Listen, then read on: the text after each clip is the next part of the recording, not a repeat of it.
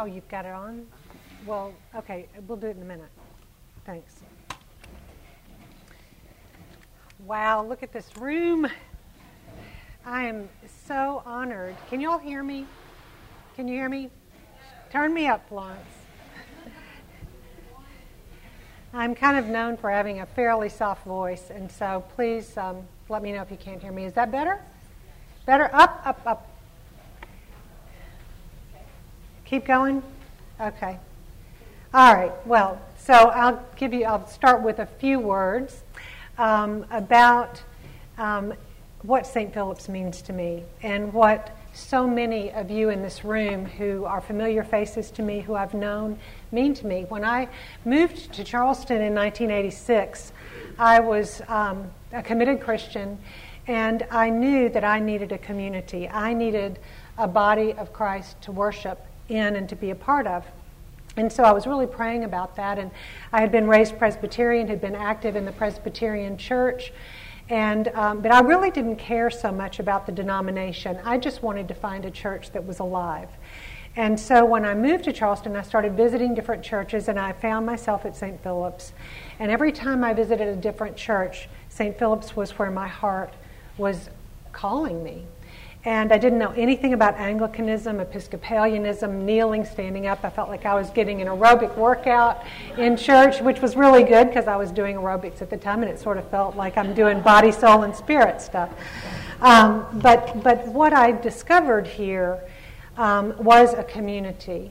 And, um, and a few months in, I was going through confirmation classes to become Anglican and met my husband in the parish hall at coffee hour um, which was another, you know, very, very um, precious answered prayer in my life.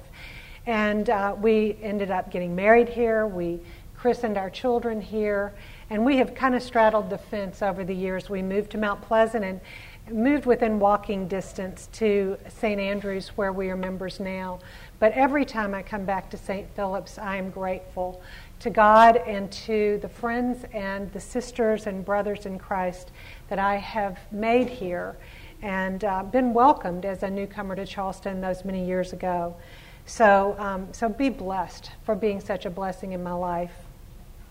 And community really is vital to our lives, isn't it? We've experienced in COVID what lacking community is like.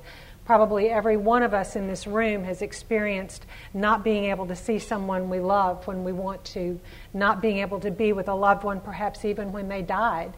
Um, and so there is a, a, tenderness, I think, and an appreciation and an energy in this room tonight um, for, the, for the gift of being able to be back together. Um, and so thank you for coming out. And I do pray that, um, that the words that I share about our words will bless you tonight.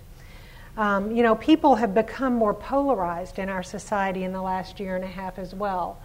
And, um, and, it, and for, for those of us who, you know, I think back to maybe the Second World War when we had such polarization, or maybe the McCarthy era, different times in our country and in our world where it seemed like words were being slung around very carelessly and hurtfully, and people, even Christians in the body of Christ, have been divided over issues that should not be dividing us. And we should look different as the body of Christ. And so when I think about the early church in Acts, you know, it says that the, that the church in Acts was very, very diverse. I mean, we look all through the New Testament and, and we're being exhorted about how do Jews and Gentiles get along as new Christians? How do slave and free get along? Rich and poor, prostitute and tax collector and wealthy Pharisee, how did they get along? And somehow they did it, and it changed the world. Scripture says in that early church in Acts that they broke bread together, all these diverse people coming from different backgrounds and so forth, broke bread together in one another's houses and, and learned um, to, you know, to, to, to love each other in the midst of that and care for one another so well that nobody had a need. That changes the world the church today is still the most diverse group of people in the world. Christians in China are growing faster than any other country in the world. We're still the most diverse church, and yet, how is it that we don't get along so well sometimes, even in our nice church circles? And we know, and we can just look at the news on television, that politics isn't going to answer the kinds of ills that we have in this world. There are no government solutions for the ills we have in this world. You know, the Israelites wanted a king, and they got Saul, and that didn't go so well. You know, and so so we have, as the body of Christ, and my sisters here in this room, we have a responsibility to look different to the world. And if we do, then the world will be, we will be salt and light, and the world will change thanks to us. And thanks to God in us, really. So I've been spending a lot of time lately in Ephesians, um, Ephesians chapters 4 and 5. And I would really encourage you uh, to go back and to sit in those chapters and maybe marry them with, um, with 1 Corinthians 13. Because chapters 4 and 5 in, in um, Ephesians talks about unity in the body, which we haven't been seeing much in our country these days and really in the world. And it looks very much like uh, what, what 1 Corinthians 13 looks like. And so, if I was to take you on a speed dial through Ephesians 4, verse 1 says, Live your life worthy of your calling. So, there's the goal. How do we live lives that are worthy of our calling as believers? The next thing, verse 2 be humble, patient, and bear with one another in love. Verse 3 make every effort to keep the unity of the Holy Spirit through the bond of peace in each of our respective roles with our respective gifts, which get outlined in the next few verses. And what's the purpose of that? In order, in verse 12, to build up the body of Christ and come to a place of maturity. God wants to grow us up. And what is the fruit of that maturity? Verse 14. And think about it in the context of what we are living in in today's world. That we will no longer be tossed about by every teaching and the craftiness of men in their deceitful schemes. Verse 15 Instead, speaking the truth in love, we will grow up into Christ as one body that builds itself up in love as each part does its work. So that's the mandate for us. And the church, the Big C church, the body of Christ, is the place where we should be practicing how to do this. A place where we can be individually healed and become corporately mature which requires that we have safety in our relationships. So, what gets us into trouble? I would offer to you that it's our words. We speak approximately 20,000 words today, a day, and I'm probably going to speak about 20,000 tonight, so bear with me. Um, and we have approximately 6,000 independent thoughts every day. And Scripture says, out of the heart the mouth speaks. So each of us has a whole lot of opportunity to sin. Studies estimate that about 80% of our thought life is negative. And so if we do the math, that means that about 4,000 of our thoughts are negative each day. And since we that out of the heart the mouth speaks the corresponding number of negative words that might be sinful words that we might speak in the course of a day is around 14,000. So we need to be on our knees. And with that, I'd like to offer us a quick prayer. Lord Jesus, I pray that tonight the words of my mouth and the meditations of my heart would be acceptable to you first and foremost, for you are my strength and my Redeemer. Would you use these words by the power of your Holy Spirit to encourage and equip my sisters in Christ to better live lives that are worthy of the calling they have received. For your purposes and glory, I ask these things in the powerful name of your Son, Jesus Christ. Amen. So, for I can't believe how old I'm getting, but um, for the past 40 years, I have been engaged in healing conversations with people um, as a therapist.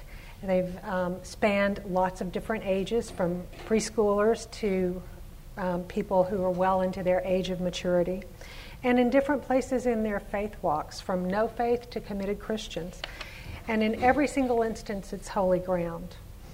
And the one thing that I've learned in these conversations is that words really, really matter. They are exceptionally powerful to heal or to, to destroy. And when we think about the power of words, we know from the very beginning of Scripture in Genesis that God spoke creation into being. He said, when the, when the earth was formless and empty, and darkness was over the surface of the deep, the Spirit of God was hovering over the waters. The Gospel of John opens up and says, In the beginning was the what? Word. And the Word was with God, and the Word was God. And the Word gave life to everything that was created, and nothing was created except through Him.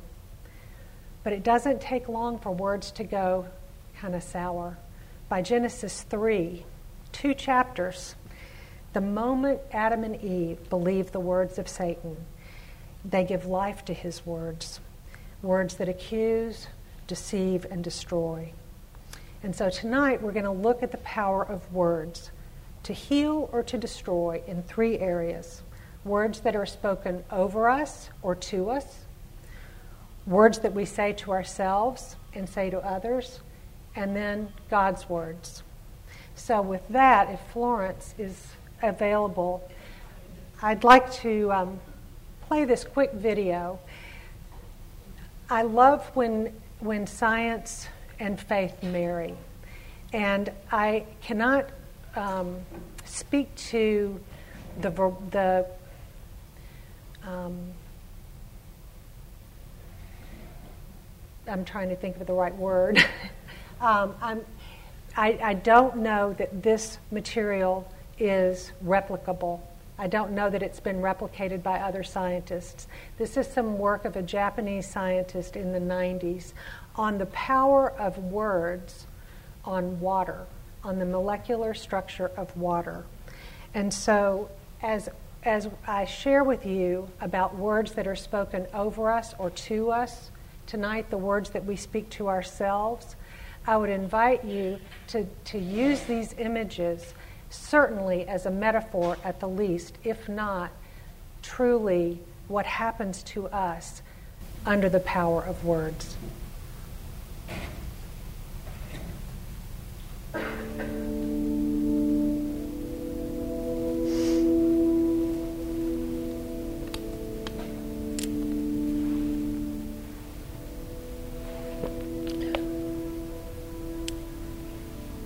Are words that are spoken over um, distilled water and other types of water taken from other places in different languages.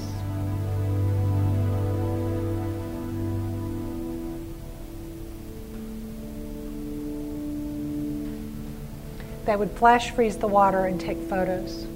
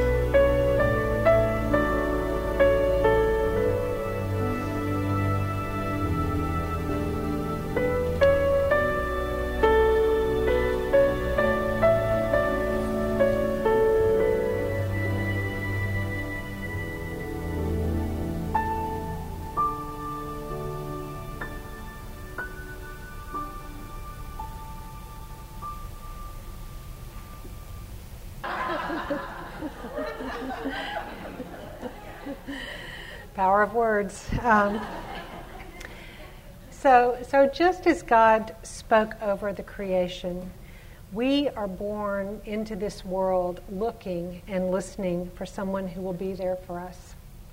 Even in the womb, we're impacted by words. There's a whole body of research that shows what happens to babies in utero.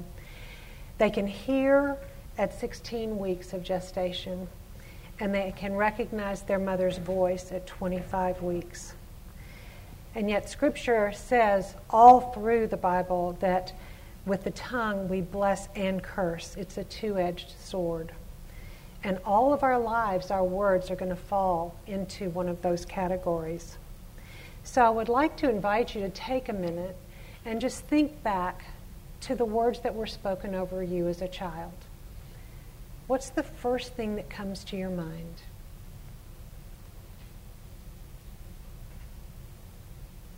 And just a show of hands, whatever that word is that popped in your mind, how many of those words or phrases were negative? And how many of you are being honest? oh, okay. I'm sorry. Turn me up. Um, so the question is of the words that were spoken over you or to you as a child, how many of those words, you know, was were the words the first ones that come to your mind were they positive or were they negative? Positive. So, you know, it's a mix. But there were hands that were raised that said those were negative words that came to mind. And words don't even have to be like abusive to have an impact on us as children, particularly. So, um, two quick examples from my own life. Just last week, I was having a conversation with someone, and it was sort of an introductory conversation. We were telling a little bit about our families and how we grew up. And I, um, I said something to the effect that I was the youngest of three children, and um, my, my sister was 12 years older, my brother's eight years older. There was this eight year span before I came along. And so the person said, Well, you must have been an oops baby. And, um, you know, like, oops, you know, we've done this and, you know, we're done. And eight years later, I show up.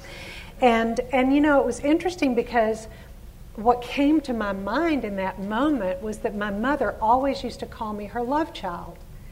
And, and so, you know, I thought about that as I, I grew older, but she told me that a lot that we really waited and tried a long time to have you. And so I wondered, you know, on the one hand, it, it made me rest. I had, even when that person said, maybe you were a mistake, which is really what they were saying, which was kind of a careless statement, honestly, that that really I just had this restful assurance that I was a wanted child. And that allowed those words to slough off. I also, as I became a teenager, thought they must have had a lot of fun for those extra years trying to have me. And maybe that's what she was referring to. Um, sorry, I didn't do that. Um, but even words that aren't necessarily meant to be hurtful can land in places in us, particularly when we are young. And so, um, one example that, um, that another statement from my mother um, was it, in the second grade, I started wearing glasses. And by the fifth grade, I wore Coke bottle glasses. Um, and I had cat eye glasses with rhinestones, I had tortoise shell, I had every kind of glasses trying to make myself look better. Um, but my mother would always tell me when it was time for a family photo, Barbara, take off your glasses. You're so pretty without your glasses. So I hear the, ugh, you know. So my mother is telling me I'm pretty, right? Wrong. You know, as a child, my interpretation of that was you're so ugly with your glasses. And so I internalized that. Now, I do not recall having my feelings hurt. I don't recall, you know, being offended or even drawing any real conscious conclusions about it. But how did that play out in my life? Well, by sixth grade, I was begging my parents to get contact lenses. That's one thing. But by college, when I had the freedom to stay up and to stay out late, I had corneal abrasions 13 times because I would not take out my contact lenses Did I internalize those words in some way that caused me harm? Did my mother, was she abusive in saying those things to me? Absolutely not. But they impacted me. And so, as children, particularly for those in the room who might have had a negative statement come up when I asked that question a minute ago, we draw conclusions that are based on our immature cognitive development that end up dictating our beliefs about ourselves and decisions that we make in very, very powerful ways. So, when we think about those words that maybe we say to our own children or were said to us, sometimes we actually are saying things that were said to us, we repeat them.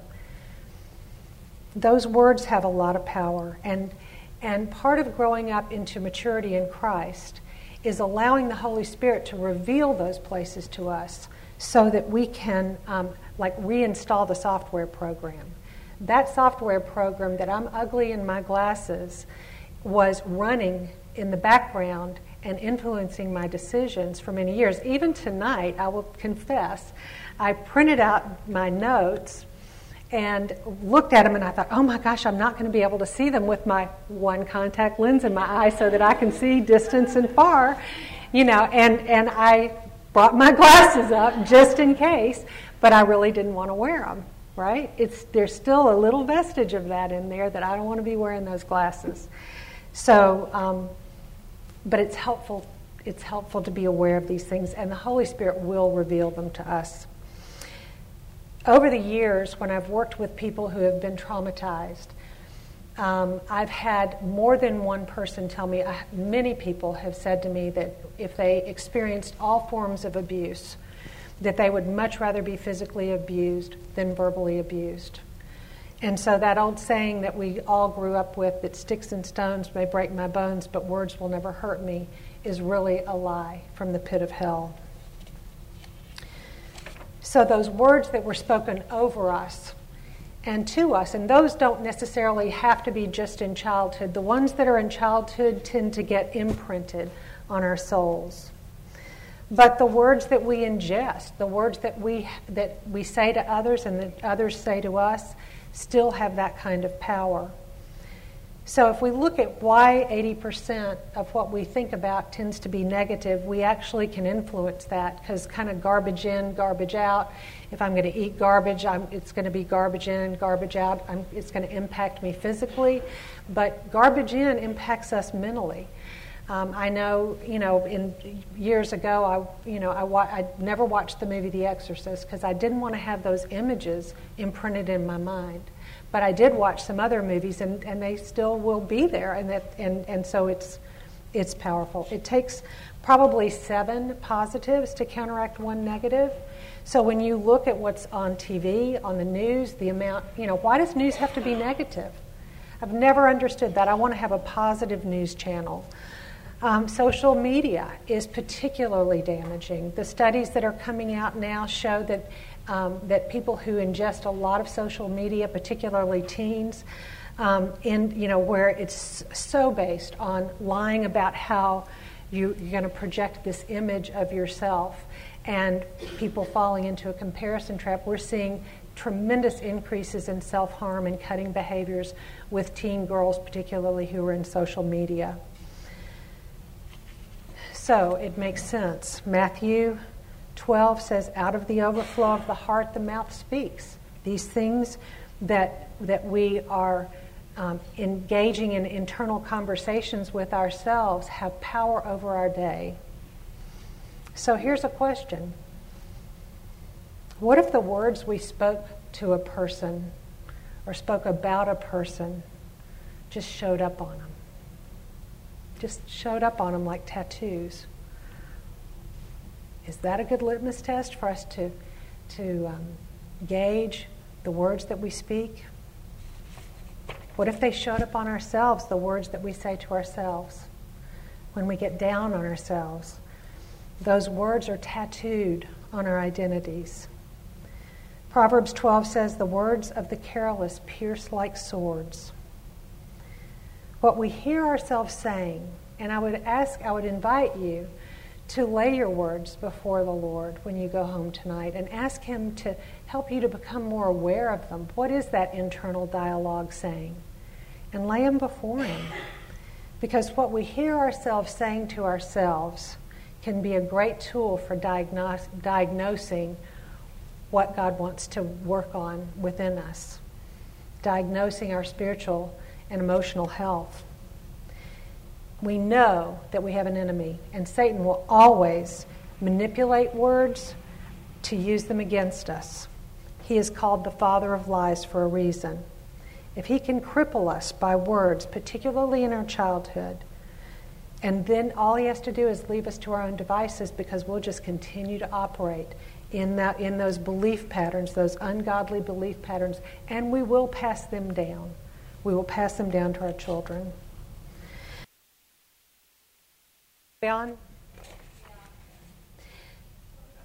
So I, I, believe really that this is one of the reasons that God says how much He hates lying. If you look at Proverbs 6, which says in very strong language there are six things that God detests.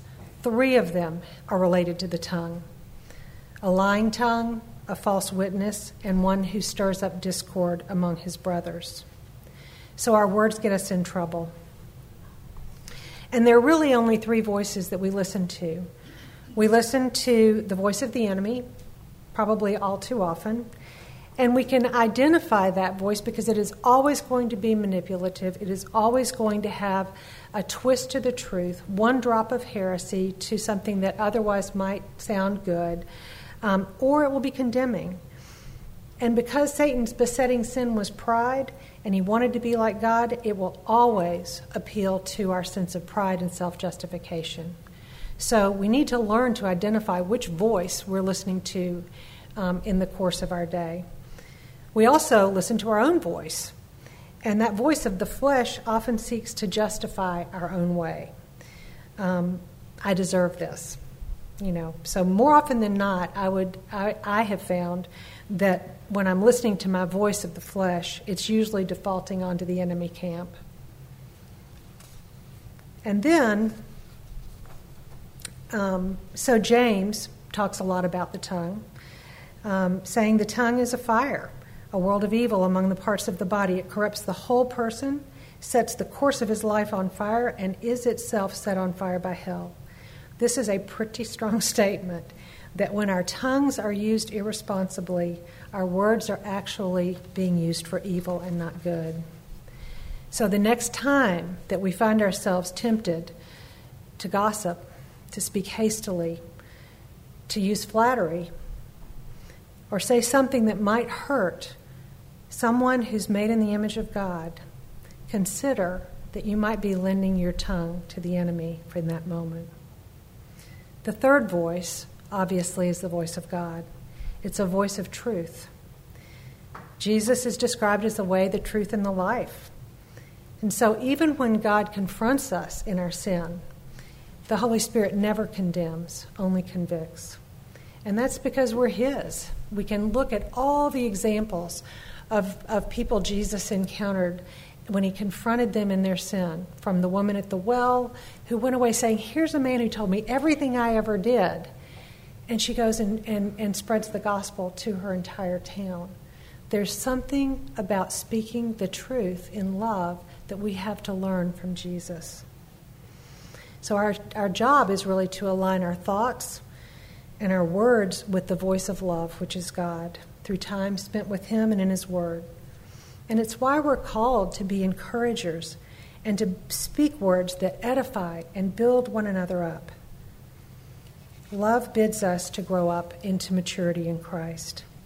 So when we go back to that love chapter, which is a beautiful parallel to Ephesians 4 and 5, we have that very familiar verse, which I think you may have a maybe a slightly different lens to, to, to consider it through based on what we're talking about tonight. That when I was a child, I talked like a child. I reasoned like a child, and when I became a man, I put away childish things. So, how do we become mature? Jesus says, I will change your name. All through Scripture, we have illustrations from the Old and the New Testament that when people have a real encounter with God, that He takes some place, some place of a character flaw, some place of a besetting sin. Jacob was a liar, he becomes Israel. Saul becomes Paul. And some of you who are more in my age group would probably remember that, that song back from maybe the 70s, an early Christian worship song called I Will Change Your Name. I will change your name. You will no longer be called wounded, outcast, lonely, or afraid. And then he changes our name to the beloved. So as I get older, I really do believe that growing into maturity in Christ is really about being firmly and increasingly rooted and grounded in love. There's this divine exchange when we are rooted and grounded in love, just like my mom calling me her love child that says that the distorted beliefs I might have come to in the immaturity of my childhood about myself, or maybe lies that I have believed that other people have spoken to or about me, that I might even believe into the depth of my being, gets exchanged with who God says I am. And He doesn't say I'm a perfect person. You know, Satan is always going to tell us we're not enough. And you know what? He is right. We're not enough. We're not enough. But the beauty is that God fills in the gap. However, I may reach for Him, God is going to fill in that gap and He's going to find me. Not because I deserve it, not because I've earned it, but because I'm His and because He loves me in the mess that I may be at any given moment. And so His Word is the word we need to believe. His word is more powerful than any word that has ever been spoken to us, over us, or that we've spoken to ourselves. It overrides every other voice. Now we have this sort of unfortunate reality that the tongue cannot be tamed.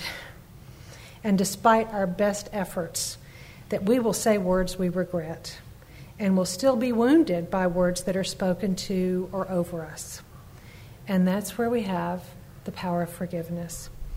We can't unring the bell, we can't take those words back.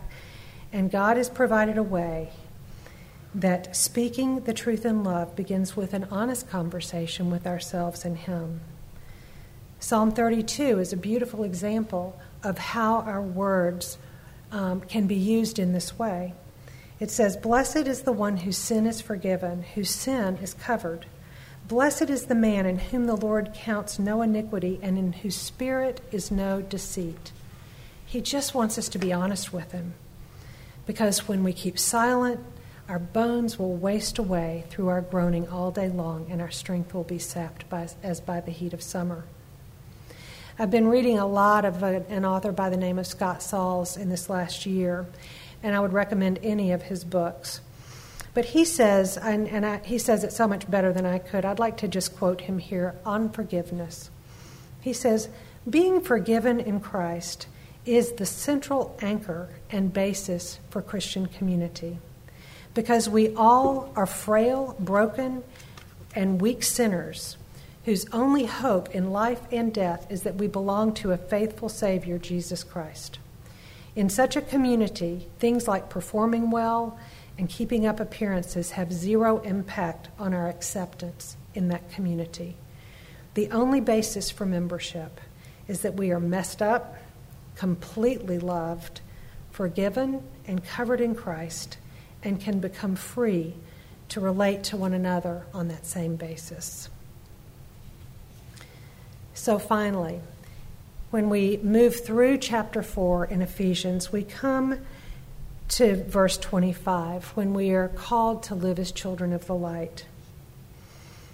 We are called to put off the old self, which is corrupted by its deceitful desires, to be made new in the attitude of our minds, and put on the new self, created to be like God in righteousness and holiness. Therefore, each of us must put off falsehood and speak truthfully to his neighbor, for we are all members of one body. In our anger, do not sin. Do not let unwholesome talk come out of our mouths, but only what is helpful for building up others according to their needs, that it may benefit those who listen. So we all have probably experienced situations where um, people have taken this Ephesians verse and sort of used it to confront in a way that relationships are harmed.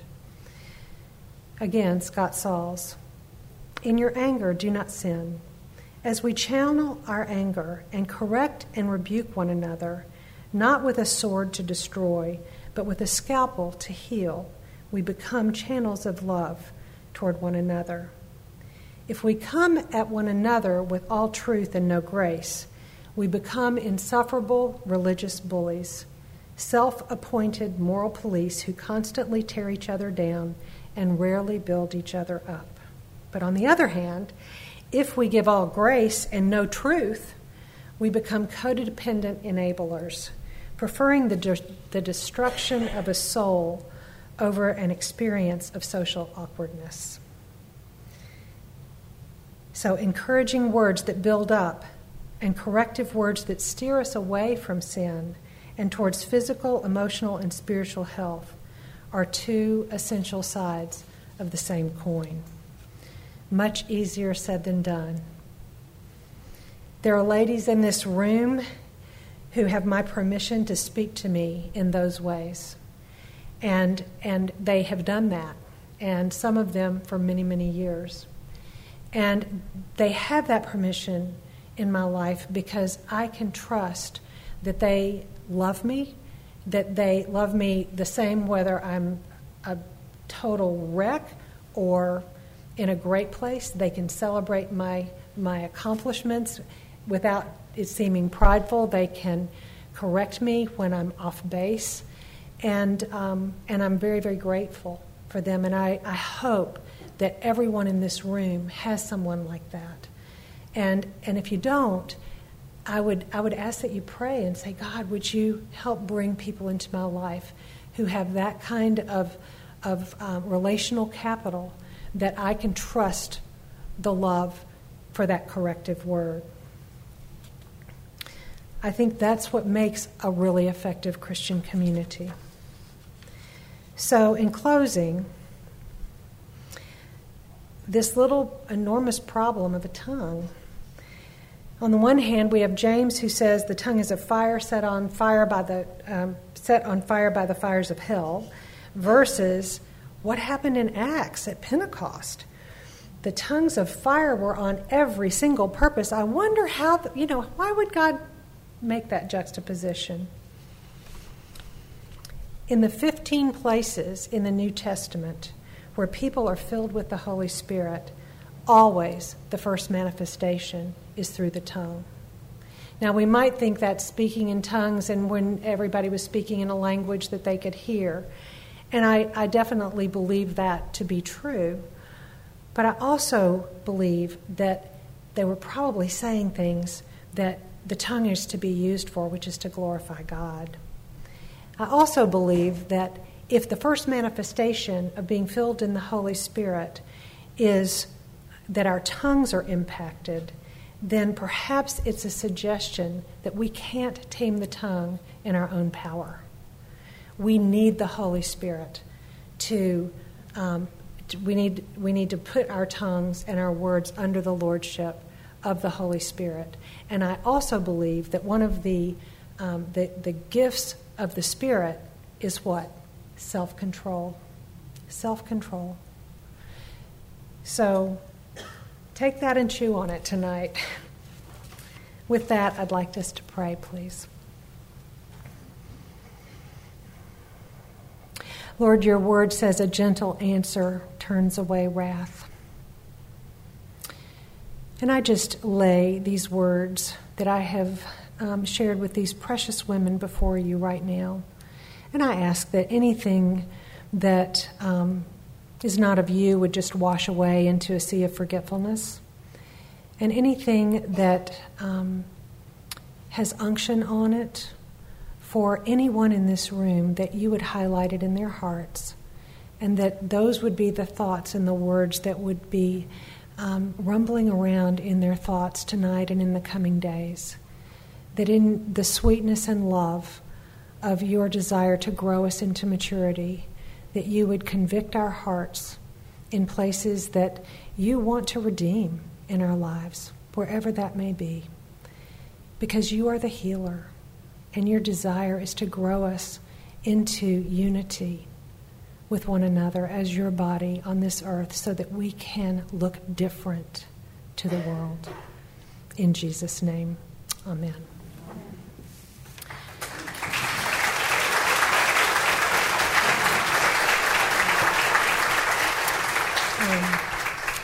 So, all weekend long, um, as I've been sitting with this material, um, the Lord has put an old song on my heart. And, um, and I'd like to invite Joanna and Georgia to come up. And as a way of closing us out tonight, I'd like to invite you to stand and sing together with them. We are one in the Spirit, we are one in the Lord.